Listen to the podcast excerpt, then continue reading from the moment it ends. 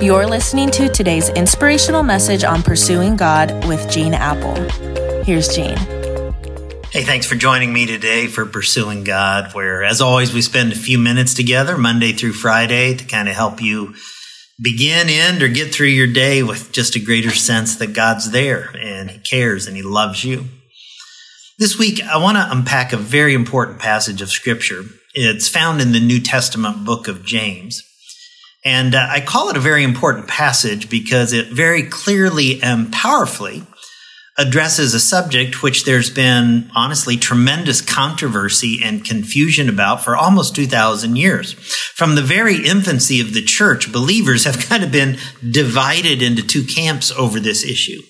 There are many ways that people can be divided into two groups. For example, there are uh, doers and talkers. There are morning people and night people. There are cat people and dog people and conservatives and liberals and introverts and extroverts and people who like chick flicks and men.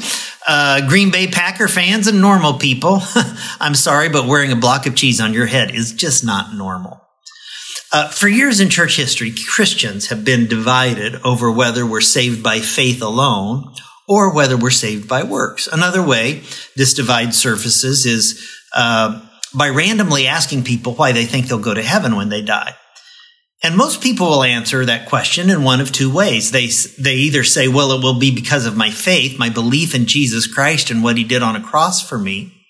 And others will say, it will be because of my works, my good deeds. And they'll explain that it's like there's this giant whiteboard in heaven, and on one side are all the good things I've done, and on the other side are all the bad things. And when I die, it's just simple. If the good deeds have more on it than the bad deeds side, then I'm heading to heaven. So, which is it? Are we saved by faith alone, or are we saved by works, or is it some combination? James, the Lord's brother, who became a leader in the church in Jerusalem, wrote one of the veriest earliest books written in our New Testament. And he addresses this controversy uh, in chapter 2, beginning in verse 14 of James. And right away, we get a clue of what James wants to teach us regarding this issue. And I want you to take note of the word claim that he uses. That's the key. He says, What good is it, my brothers and sisters, if people claim to have faith, but have no deeds? Can such faith save them? He's saying that a person who's claiming they have faith, but their faith doesn't show up in the way that they live, is a person who has kind of a false understanding of what real and genuine faith is. Recent research attests to the fact that many people claim to have a faith. A few years ago, an interesting article by Kenneth Woodward in Newsweek magazine reported the findings from their research, and it came to this conclusion about faith in America.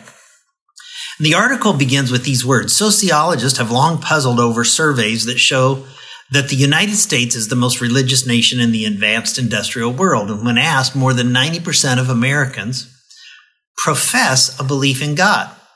But sociologists were left scratching their heads because while 90% claim they believe in God, the research shows that if you put 100 people in a room and half of them are believers and half of them are non believers, and you were to divide them based on lifestyle and behavior, it would be statistically impossible to separate the believers from the non believers because there's just really no measurable difference in most lives.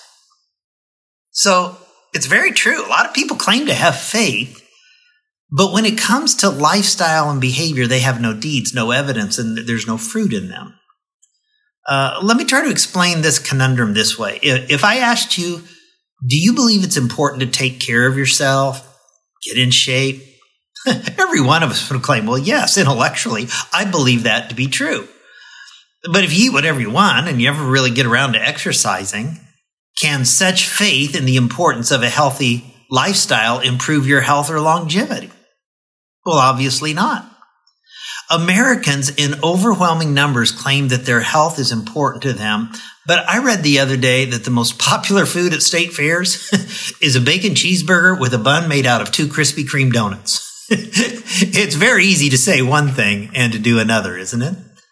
A claim to have faith is different from possessing a true, authentic, genuine faith. And James makes it clear that a verbal claim of faith is not the same as living out your faith, guided by a saving faith. Hebrews 11, 6 says, without faith, it is impossible to please God. So, so this week together, let's focus our minds, our wills, our actions on growing a deeper, genuine, God pleasing faith. God, I thank you for this new week. Thank you for your word. I thank you for the way it challenges us, the way it speaks to us, and I pray that we would allow it to speak to our hearts today.